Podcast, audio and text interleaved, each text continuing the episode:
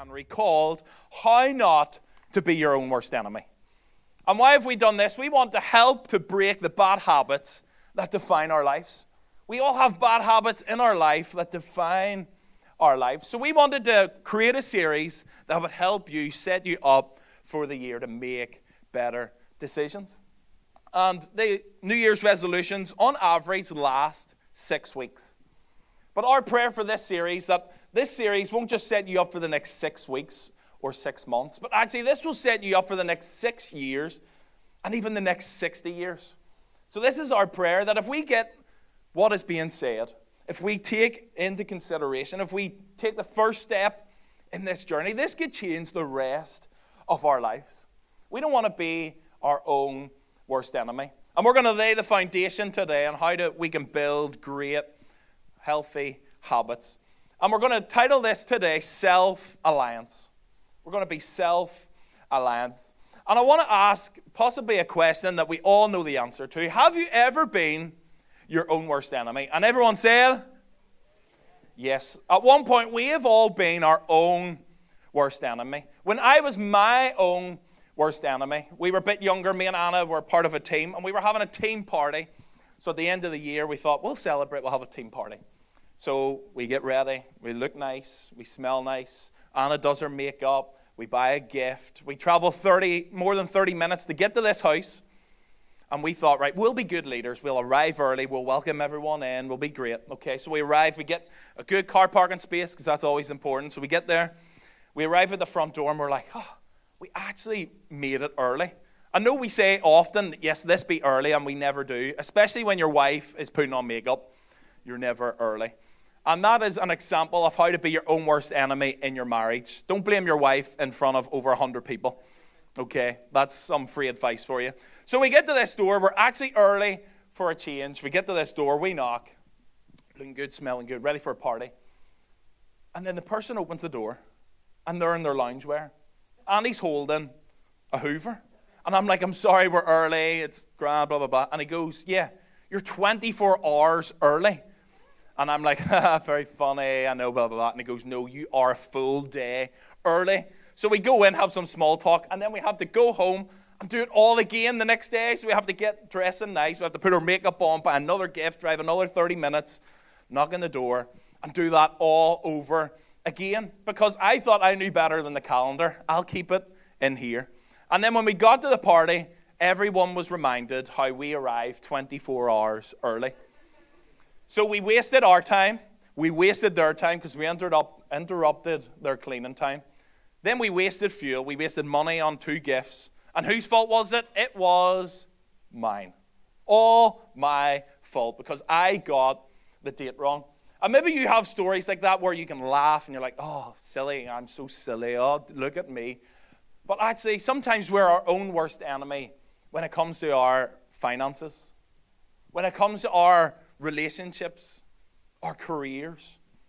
And maybe it hasn't turned out and you're laughing about it. Maybe it's turned out horribly because you've been your own worst enemy. And we can all become our own worst enemy. And I know this because you and I have participated in all of our bad decisions. You were present in 100% of the bad decisions that you made. There's this amazing TV show from Belfast called The Blame Game. And basically, the blame game is you've got four comedians, and they're asked the question, who is to blame for X, Y, or Z? And then they have a bit of fun and they complain about life and whatever. But it's so true for life. We complain and we point fingers and we love to blame other people. If they had done this, or if they had done that, we love to point fingers and blame. But there's people around us that we try and blame and we push away. But we become our own worst enemy when we discount advice from those who see it. There's people around us and they can see us becoming our own worst enemy. And we're good at this. We can see other people becoming their own worst enemy. We can see their problems coming a mile away, but we miss our problems when they're right in our face. so true to be able to speak about someone else's, they're going to mess up. Look how they're messing their lives up. And we so easily blame others and comment on others, but actually, we discount advice from those who see it in our life. And that will help us become our own worst enemy. And maybe you know this that wise voices set you up for wise choices. Maybe you're a parent in here and you've told your children this growing up be careful who you hang around with. We tell our young people, show me your friends and I'll show you your future. That's a good thing or a bad thing, but wise voices set you up for wise choices. And our goal, our prayer for this series, that we want to help you walk in your extraordinary purpose for 2024. We don't want you to become your own worst enemy. We want what is best for you. We want to see you thrive in 2024. And how we can do that is through developing healthy habits and listening to wise voices, and we will see the direction of our lives change. So we have to do our part with the healthy habits and listen to the wise voices around us, because wise voices lead to wise choices. And maybe you know this, we're starting the year off. Private decisions have public consequences. Maybe you're seeing all those motivational videos, and it's like, be the better you, work out this year, eat healthy, be strong. And maybe you've seen it before this motivational video, and it says it takes four weeks for you to notice a difference. It takes eight weeks for your family to notice a difference. It takes 12 weeks for the world to notice a difference. But it's because there's private decisions that have been made. Just like being healthy, those four weeks, then you will notice a difference. And then in eight weeks, the public consequences will be seen because you'll be leaner, you'll be stronger.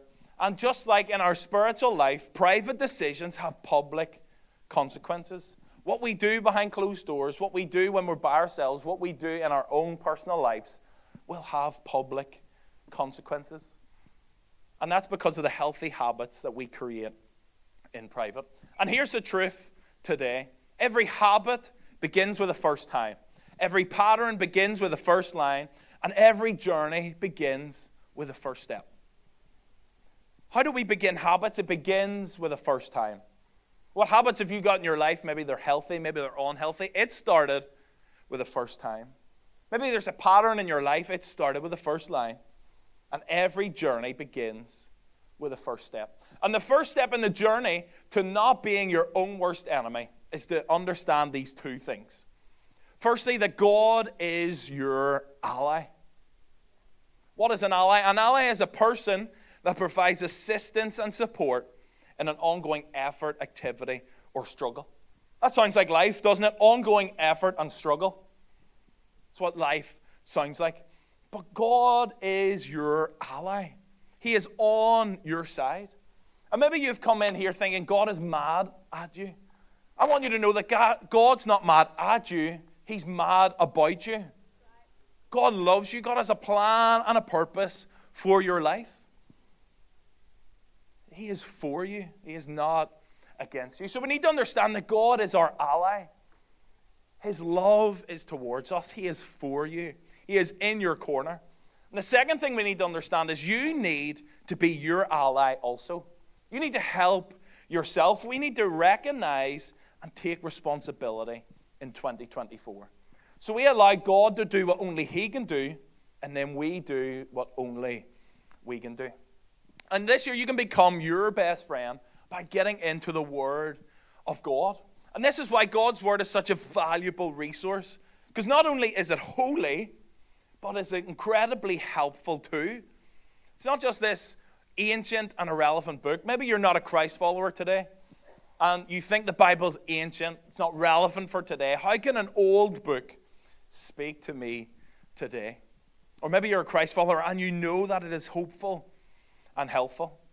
If you've never read the Bible or you're doubting faith or you've just come with questions and you think the Bible is ancient and irrelevant, I want to ask you today would you be open today? Would you be open to hearing from the Word of God? Would you be open to believing that the Bible is hopeful and helpful. It's not just a pie in the sky hope, but it's helpful on how we can live our lives each and every day. So, if you're a Christ follower in here or not, we would love to encourage you to download the Bible app. There's an incredible Bible app called the YouVersion Bible app. If you scan the QR code, it will take you to the YouVersion Bible app. And on that, if you've already downloaded it, you can select Lighthouse as your church. Maybe you call Lighthouse home. You can go on the app and select, yes, I select Lighthouse Dublin as my church. But also, each and every week, you can find the notes from my message. So if you want to follow along and read the notes as I go along, you can find that on the Bible app. So if you haven't downloaded it, you can scan that QR code. It will take you to the App Store and you can download it there. Or if you've already downloaded it, this will take you to our notes every week. So why not download it? Maybe you thought, well, I have no need for it. Or I prefer the paper Bible. But if you download it, you have it everywhere you go. And we believe, as Christ followers, that it is hopeful and helpful. And by scanning this QR code, it could change your life by simply downloading the Bible, reading it, and taking it in. So, as we jump into our message today, we're going to look at three ways that we can ally ourselves with God. Because God is our ally, and we need to ally ourselves as well. So, here's three ways that we can ally ourselves with God. The first way is holiness.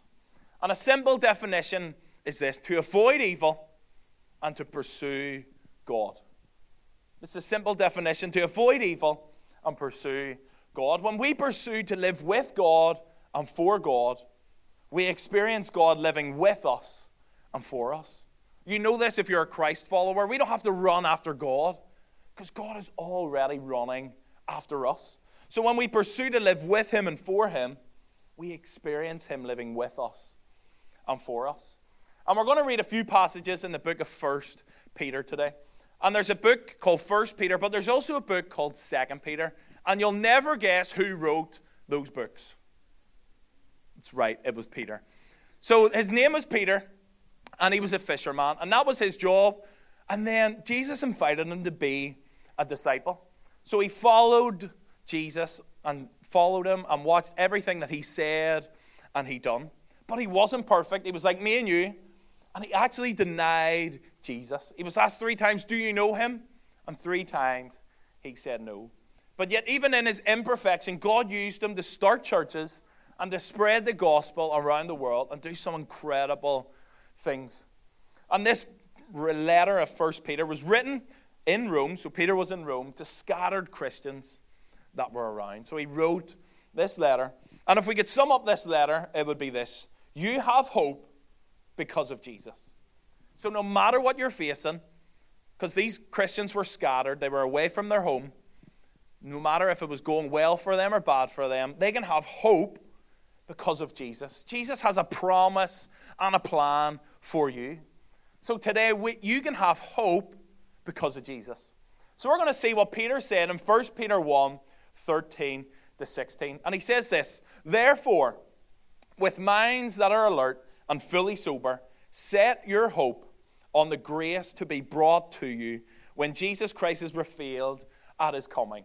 As obedient children, do not conform to the evil desires you had when you lived in ignorance. But just as he who called you is holy, so be holy in all that you do. For it is written, Be holy, because I am holy.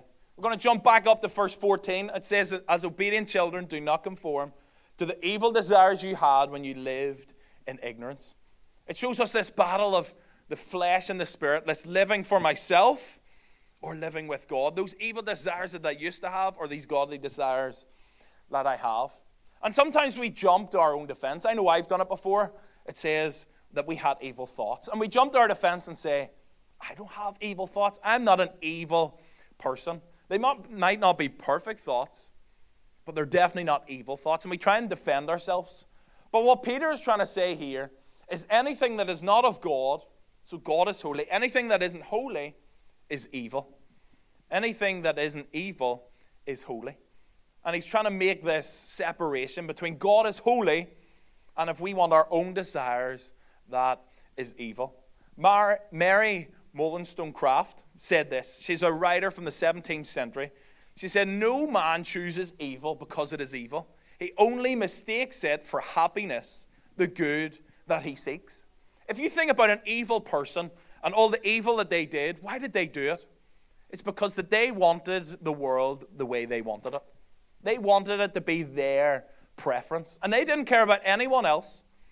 but they pursued what they wanted. So, because they pursued what they wanted, it was evil. Because maybe they had to kill people to do it. Maybe they had to get rid of a whole race. Maybe they had, what they had to do, they didn't care what they had to do because they wanted their preference. But to them, it wasn't evil. They mistook it for happiness.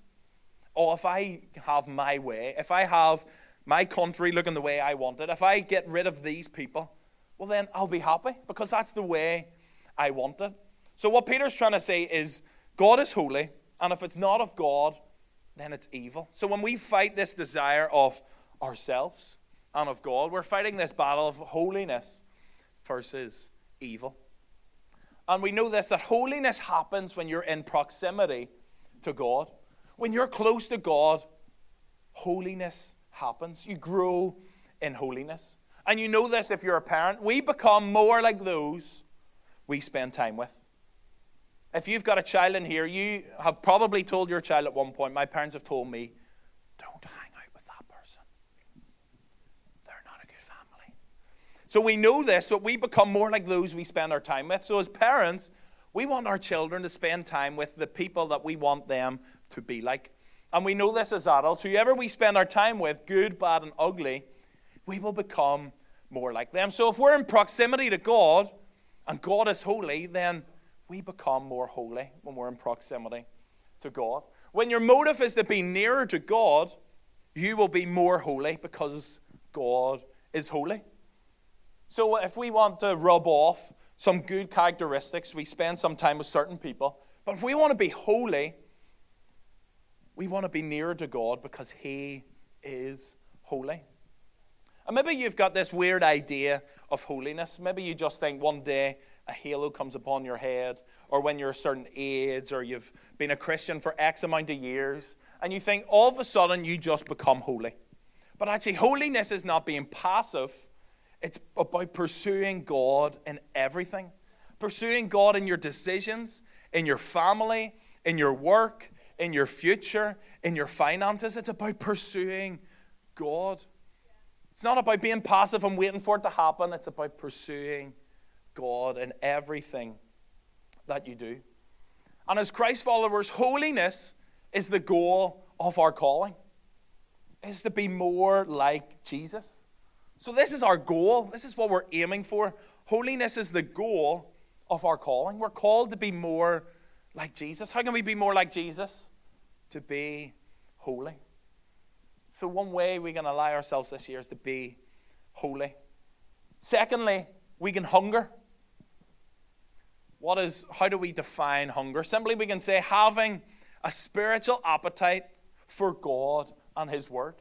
This is how we can be hungry. Do we have a spiritual appetite for His Word? What we hunger for eventually becomes what we fill ourselves with.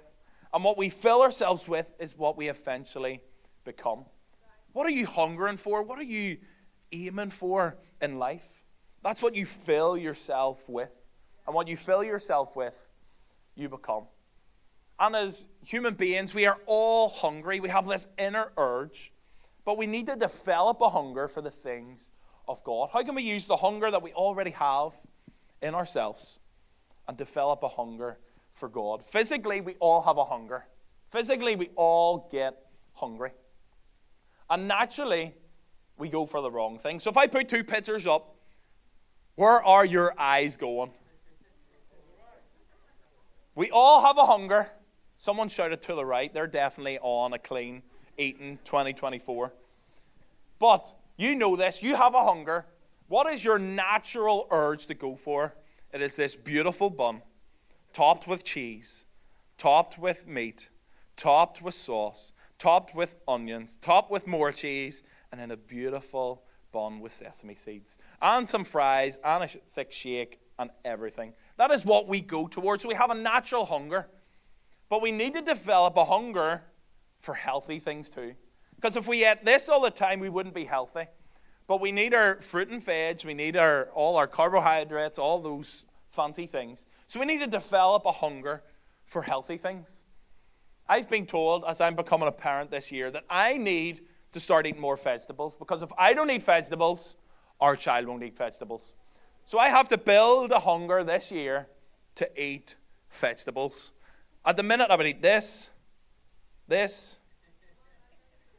I would take a bite out of that just to prove that I've progressed, but I'm not touching those, and I'm not touching those. But it's all about growth. We're all we're going to get there. So we all have this hunger, but we need to choose to develop it. So, like spiritually, we have this hunger, and we want to do what we want to do. We have that hunger for us to succeed, but we need to develop a hunger for the things of God. So we have a hunger to chase what we want, but we need to develop a hunger for the things of God if He is to be our ally.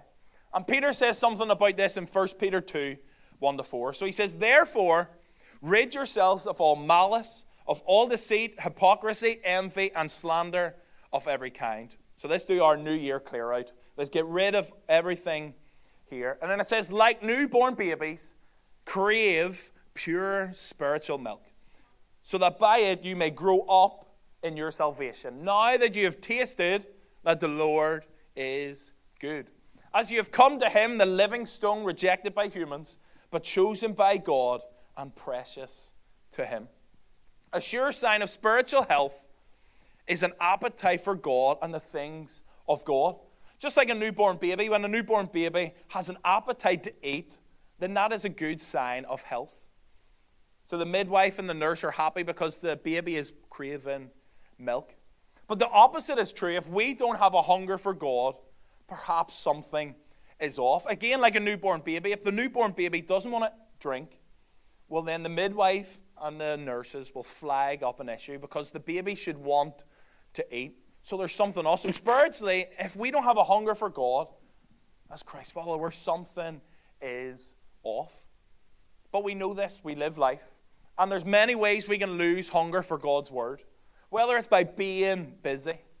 We're all busy. Christmas was mental, going to place to place, party to party, gift to gift, all that. We become busy. We have good intentions in January when we set all our goals in the first week, when we're off work and it's a bit quiet, so we think, I have all this time in the world. And then life happens, and then we get busy. And then we get distracted. There's other things that come into our life that distract us from God's Word. Some of those things might be good, some of those things might be family and relationships and serving. But sometimes they can be a distraction and we can lose our hunger for God's Word. Or we can also be influenced by the wrong things. Who you're running with is where you're running to. Who are you surrounding yourself with? Because you can be influenced by the wrong thing. That you might think you need to be at work all the time. So the people surrounding yourself are saying you need to work, work, work, work, work. Because you need to get that pay rise and you need to do this. And yes, it's great to provide for family. But if you're surrounding yourself with workaholics, well, then you're going to get so immersed in work that you actually don't have time for church. You don't have time to serve. You don't have time even to read the Word of God. And yes, they're great things, but even great things get in the way, and we can be influenced by the wrong things. A word that Peter says, he says this. He says, We are to crave it. And he says, Why? It's because the Lord is good. Why do we crave the Word of God? Because the Lord is good. If you're a Christ follower in here, and maybe you've lost that hunger for God's word. I want you to remember the goodness of God. You've experienced it before. When we remember the goodness of God, it's a great way to get that hunger back, to crave the Word of God, because we remember all the times that God was good to us. And if you're not a Christ follower in here, I want you to know that God is good. God is with you, God is for you. And when you experience God, your life will never be the same. And yes, life gets in the way and we get distracted, but we are so madly in love and we crave the Word of God because we've experienced God's goodness. And it's a daily effort, it's a daily pattern, it's a daily habit that we need to take on so that we don't become distracted, that we don't become busy, that we don't get influenced by the wrong things, but we keep that craving that we had. Why? Because we remember the goodness of God. And this word crave, maybe you've been pregnant or you know someone pregnant. When I hear the word crave, I think of pregnancy. Because when you're pregnant, women get these cravings. And the only way to get rid of the cravings is to give them what they're craving. You can't just say, no, no, it's okay. It'll get better. I'll give you this instead of that. No, the only way to get rid of the craving is to give them what they are craving. Maybe you've learned the hard way. Maybe you say, ah, it's fine. But no, then you've discovered the hard way that actually the only way to get rid of those is to go and get that craving fulfilled. So I have all this to come. I'm super excited. Hopefully, it's a normal craving, like a glass of water or something. I'll just go down and hand it to her. It'll be great. But it probably won't be like that. So when we crave, as, uh, as pregnant women crave, the only way to fulfill that craving is to have that. And it's like the Word of God. When we hunger for God, He satisfies our needs. When we, when we crave His Word, when we crave spending time with God, when we hunger for Him, He satisfies our needs. It's not like when you go into a restaurant and you expect to leave full, and actually you leave and you're like, oh, I'm still hungry. Or maybe you learned the hard way and you didn't give your pregnant wife that thing she was craving, and then they got angry and it wasn't worth the effort. But when we hunger for God, He satisfies all our needs.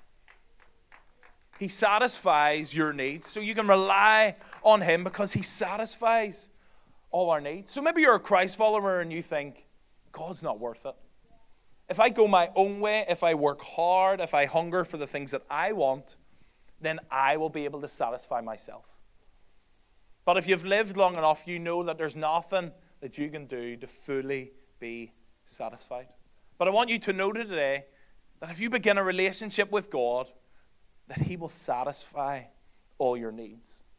That emptiness that you feel inside, that missing piece, that, oh, life is nearly perfect, but there's just something out of reach. God will satisfy every desire in your heart.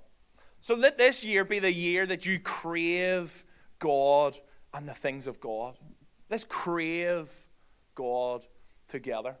And another phrase Peter uses is this he says, grow up.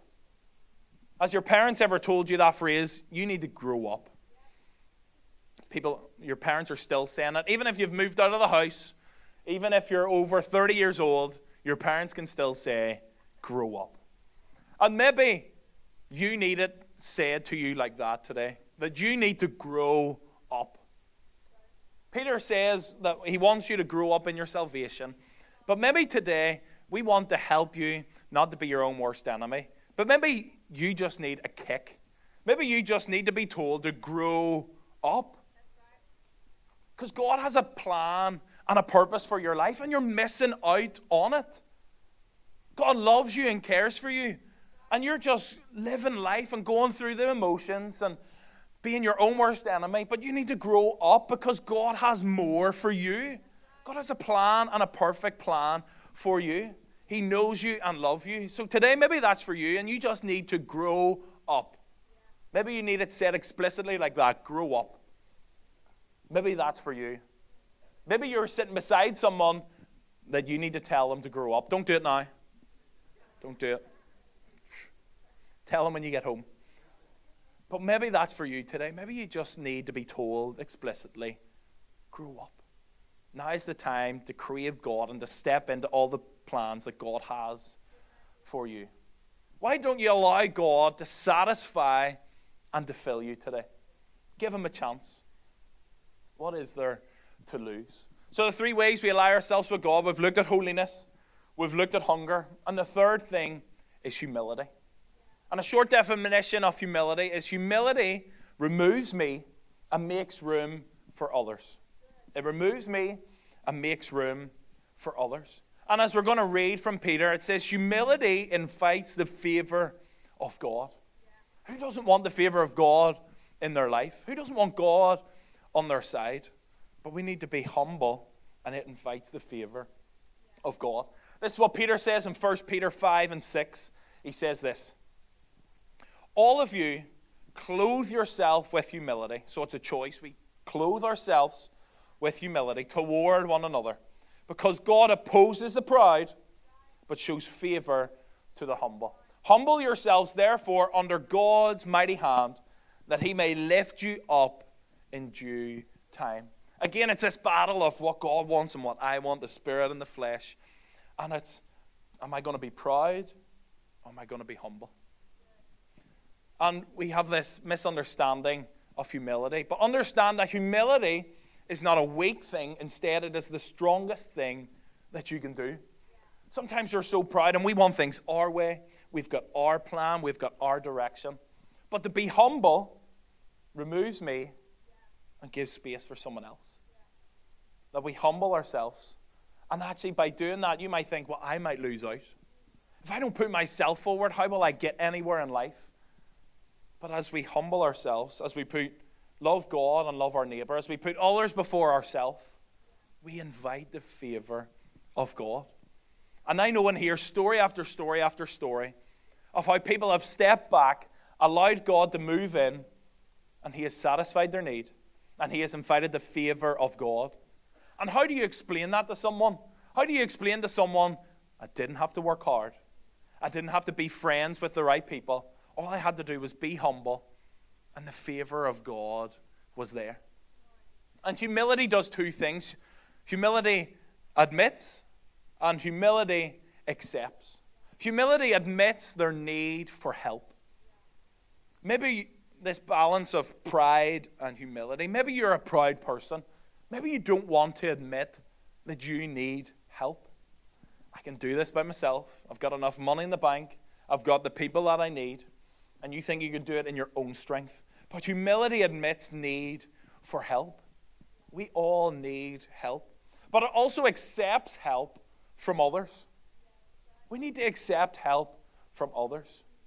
We are a family, and each member of the family has a different role and different strengths. So when we come together, we don't need to do it alone. We've got God on our side, we've got the church around us, we've got the right relationships around us, and we can accept that help. And I want you to know that you don't have to do life alone.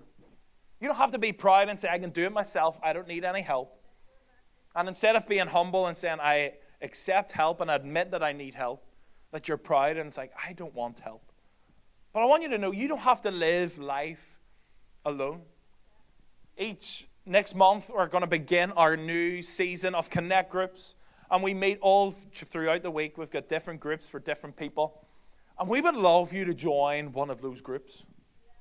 We want you to get in community. We, want, we don't want you to do life alone.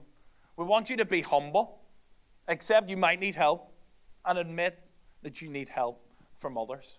So, actually, joining a Connect group is sometimes a humbling experience because in that group, you may be vulnerable. You may be just joining the group, accepting help from others. So, we position ourselves when we join a group to grow and accept help from others. So, throughout this series that we're going to do in January, how are you going to position yourself to hear from God? How are you going to position yourself not to be your own worst enemy? But by being in a connect group and joining and being committed, you position yourself to grow as a person, to grow spiritually, to grow emotionally. If there's a healthy group, maybe grow physically as well. Or if there's an eating group, you can grow physically too. And accept help from others. There's story after story of our connect groups of how there's been someone in need, and their connect group have went above and beyond and met that need. So sometimes as the pastors of the church, we don't even hear about some of the needs because if, before it gets to us, their connect group has sorted it. And then we hear the story of how this connect group has jumped in and helped this person out. So that's why our connect groups are special because the people in it are there for you and they want to be with you. So position yourself. How are you going to position yourself? We have this saying about connect groups. When you're having a bad week, you need your connect group. And when you're having a good week, your connect group needs you. We want you to join our connect groups, whether it's a good week or a bad week. Either you need your connect group or your connect group needs you. So humility positions us to be lifted up by God. Peter said it in the first that when we position ourselves in humility, God can lift us up. But we can position ourselves to be stuck, to hold on to the things that we want. So then when God tries to lift us up, we're holding on to the things that we want, holding on to the past, holding on to our effort, our ability. And how can we position ourselves to be lifted up by God? By letting go of what we want and positioning ourselves to what God wants for our lives. So I want to ask the question where do you need to humble yourself in 2024? Is there a part of your life that you are holding on to because maybe it's a talent? Maybe it's the money in the bank. Maybe it's a friendship, and you think, if I keep this friendship, if I keep this money, if I do this, well, then I'll be able to propel myself forward. Well, what happens if you let that go? Position yourself, humble yourself, so that God can lift you up. And imagine together how would you want God to lift you up in 2024? Dream a little. What would you want to see God do in your life? He wants to lift you up. But maybe you're holding on to something. Maybe it is pride. I've earned this money. I've put all the hard work and effort into building this skill. I need this. But God wants you to humble yourself, give it to Him, and the favor of God will be upon your life.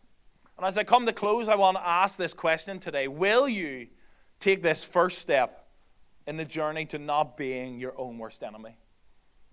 Today is the first Sunday of a new year, the first week of a series. Will you take this first step in the journey to becoming your own worst enemy? And to take that step, we need to understand these two things that God is your ally, and you need to be your ally also, that God is in your corner. God has got you, God has a plan and a purpose for your life. And secondly, you need to be your ally also. You need to do what you do. You need to be the one to let go of that. Yes, God can get rid of that, and then you'll be dependent on Him. But in humility, we need to be our ally. We need to do what we can do. We need to pursue Him towards holiness. We need to stir up that hunger for Him. We need to let go of things that we can then become humble. So, God is your ally. He is for you and not against you. But this year, we also need to be our ally. This is, our, this is how we can take our first step into becoming, or not to become, our own worst enemy. And we've said time and time again throughout this message God's Word is such a valuable resource. Not only is it holy, but it is helpful. The Word of God is helpful and can change your life. So I want to throw out a challenge to you today. Why not start 2024 by increasing your Bible reading?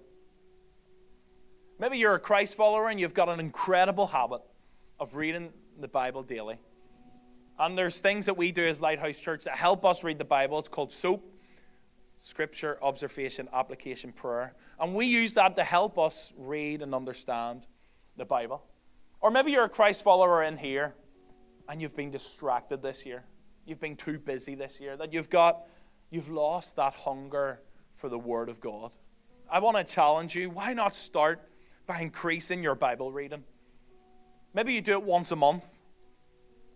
Why not twice this month? Maybe it's once a week. Why not a few times this week? Why not every day?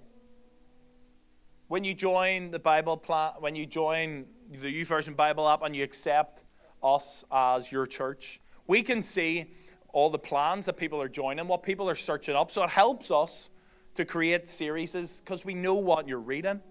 We can see the trends of what you're looking for. We can't see every detail.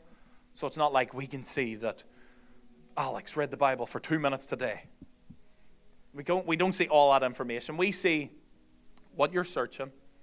Maybe it's better decisions. Maybe it's how to build faith, relationships. So we can help. That helps us plan for our series. But when you join, we can see what people have started Bible plans.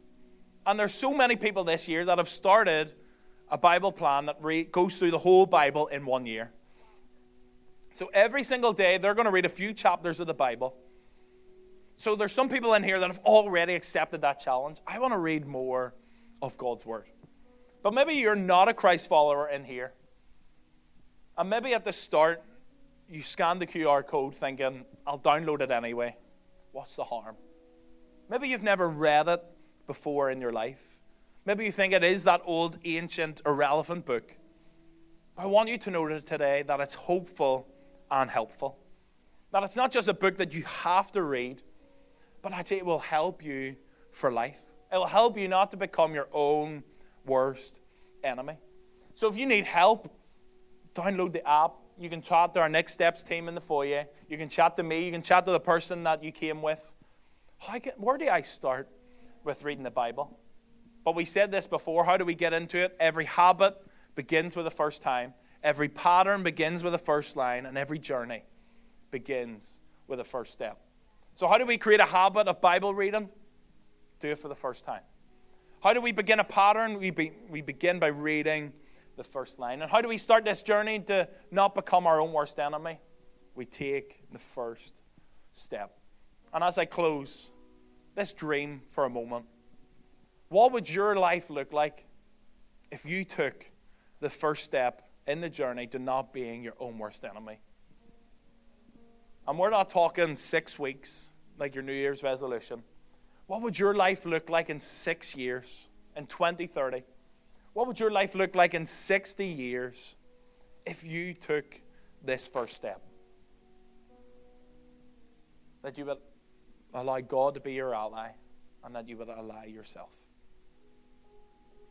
2024 is full of potential, full of possibilities, but are you going to take that first step into becoming your own worst enemy?